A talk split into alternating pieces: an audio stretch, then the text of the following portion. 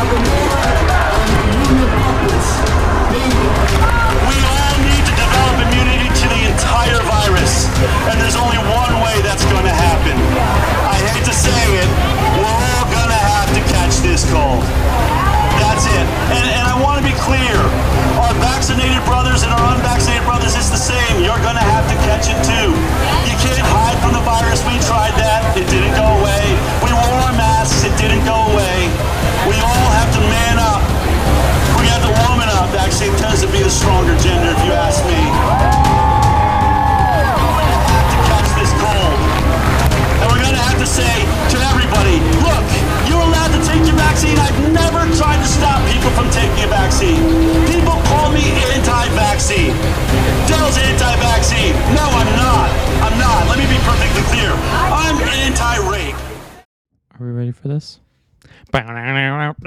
Bring us in.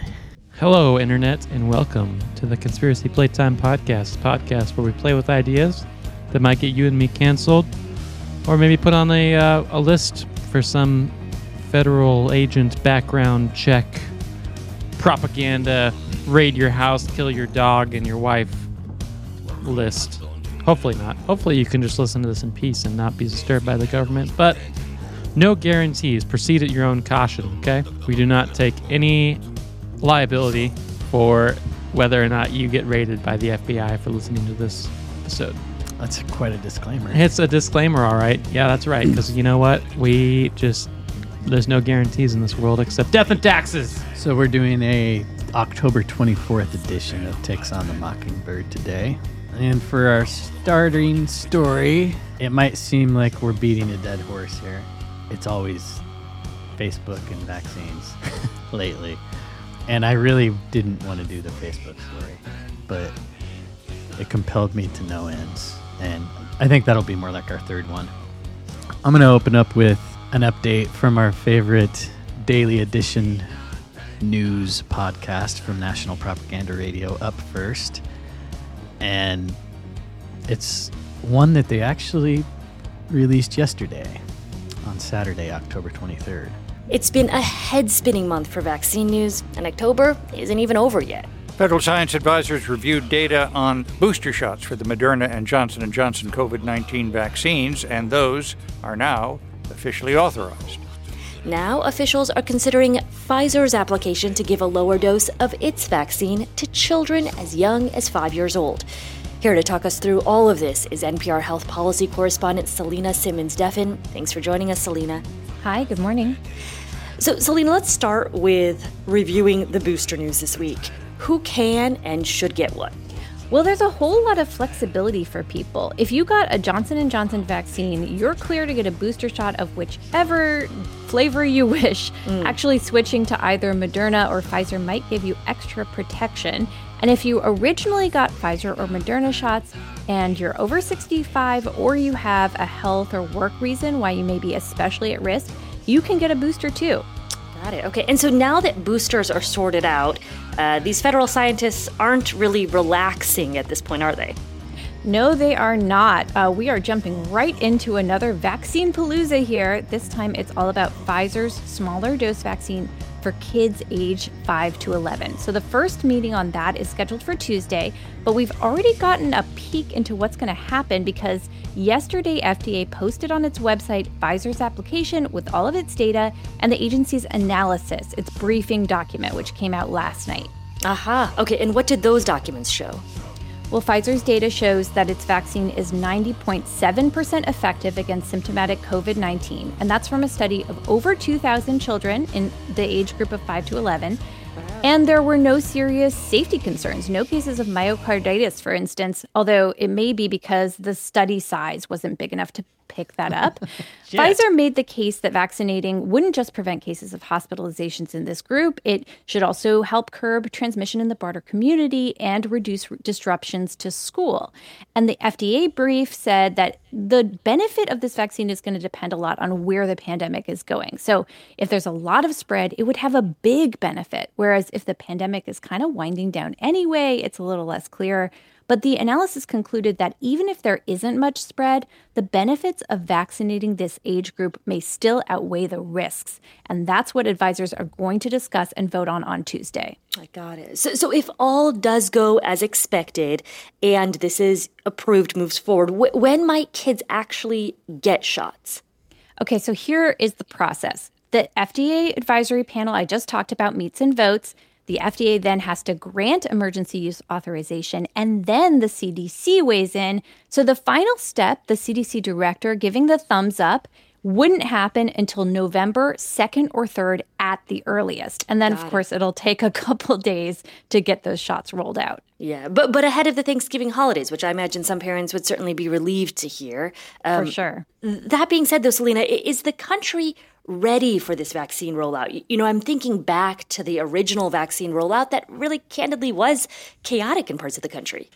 Yeah, that's true. I mean, experts in this case say there is going to be plenty of supply, which is a good start.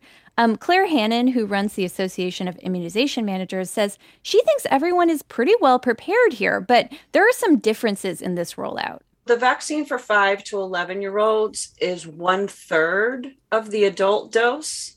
It'll visually look different. It has an orange cap and an orange striped label, and it's packaged in smaller packages. She says that is so pediatricians can get a few hundred doses at a time instead of a thousand, and they'll be able to keep it in the fridge for 10 weeks. They won't need ultra cold freezers like providers did at the mm. beginning. But then there's the question of will parents want to get their kids vaccinated? What will demand be like? A lot of questions to dig into, and we'll be covering all of it. All right, that's NPR's Selena. Damn right you will Simmons-Duffin. be. Selena, thanks so much. Thank you. There's a lot to unpack in there. First made of me all, sick. The fucking glee of that reporter when she brought on. She was like, "What are we going to talk about today with the vaccine update?" It's like she's just about to eat some candy or something. The use of the term "vaccine palooza." Like what the fuck? This is a news network.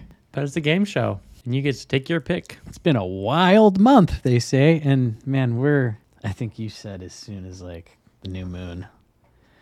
I was saying by the end of October. I mean, it's it looks like it's gonna be for boosters. It's kind of sounds like right now anybody who's got the shot can get boosters, and you can mix and match however you like. And they are really transparently even trying to phase out J and J. Yeah. I mean, they're saying how ineffective it is. It's better. You have better chances of boosting your immunity by switching to one of the other two, the the mRNA ones. Notice these uh these last few NPR stories about the vaccines. I don't hear anything about what's going on overseas with like uh, BioNTech and then the Russian one. Fuck, it was like the same name as their satellite. It was like Sputnik or some shit. Oh, I didn't know that. Maybe I dreamt it. Yeah, what are your thoughts on all that bullshit? Uh, it's scary that kids are going to be getting this. Uh, But man, it's got orange tags on it. They're smaller. and it's only 33.33333333333333 percent of the dose, right? Yeah, I guess so. I don't know. Well, it just makes me nervous. And what did they? They didn't mention so it's Pfizer, right? It's Pfizer that's doing this. I think so. Yeah. My they main- don't say anything about it being a double. like a two shot Yeah. process. That's a good point. I didn't hear that. They didn't mention it. It's just this first dose is a third of the regular dose, and then other than that, but also they can refrigerate it for weeks at a time because it's smaller. That Yeah, doesn't that's make kinda sense to me. Also, Maybe that's not the reason, but they didn't give one. What makes me nervous is that is the school nursing station going to make these kids get it without their parents' consent? Well, there's I've heard rumors about there's that kind of states that had like bills. Washington D.C. was, and that's not a state, as we established in our last episode. Uh-huh. But um, L.A. County, I believe, was pushing for that. But I know for sure that it passed early on that the public schools had the say on whether your kids got vaccinated without having to notify the parents. And also, if this gets fully approved, then how many schools are going to make it a requirement for these kids in order to go? And then you have a situation of what's going to happen to these kids that, I mean, there's going to have to be new schools brought up. I mean, certainly private institutions, I'm sure private schools are not going to institute this unless they're fully on board. But you're going to see the dismantling of public schools, I think, from people who don't want to play this game. So this is what I was talking about, and this is from July 2021. These these were lawsuits filed against the thing we were just talking about. Looks like so in Washington D.C. Um, they talk about the HPV vaccine. So it wasn't really just geared towards the COVID vaccine. It's pretty much whatever the fuck they want to put in you. Right. Washington Post, of course, they don't have any kind of leaning politically. If you are a parent and you think you're going to get your kid vaccinated from 5 to 11, you're crazy. But that's just my opinion. I think it's a good idea. I think they should get three each. Make that solid ritual. I think the thing circle. that concerns me, and I, I haven't watched this, but somebody was mentioning, I was watching, they were talking about the graphene, what is that called? Graphene something or other that's in the vaccine. Something, uh, graphene oxide, nanoparticles, and when it's exposed to radiation, it goes crazy. Uh, of course, the fact checkers are gonna. Oh, look at that! Reuters fact checking fact checking us here. Hey, we Um, were just looking at you earlier. Don't don't talk shit. Apparently, graphite graphene oxide is a, a main ingredient in COVID shots, according to some hearsay. There's a video somewhere of graphene oxide under radiation, like you know, 5G radiation, and apparently it goes kind of crazy. Well, it reminded me of this thing that I heard. Looks like it was the first that Newsweek put it out, but Moderna vaccine recall over stainless steel contamination caused by human error. Whoa.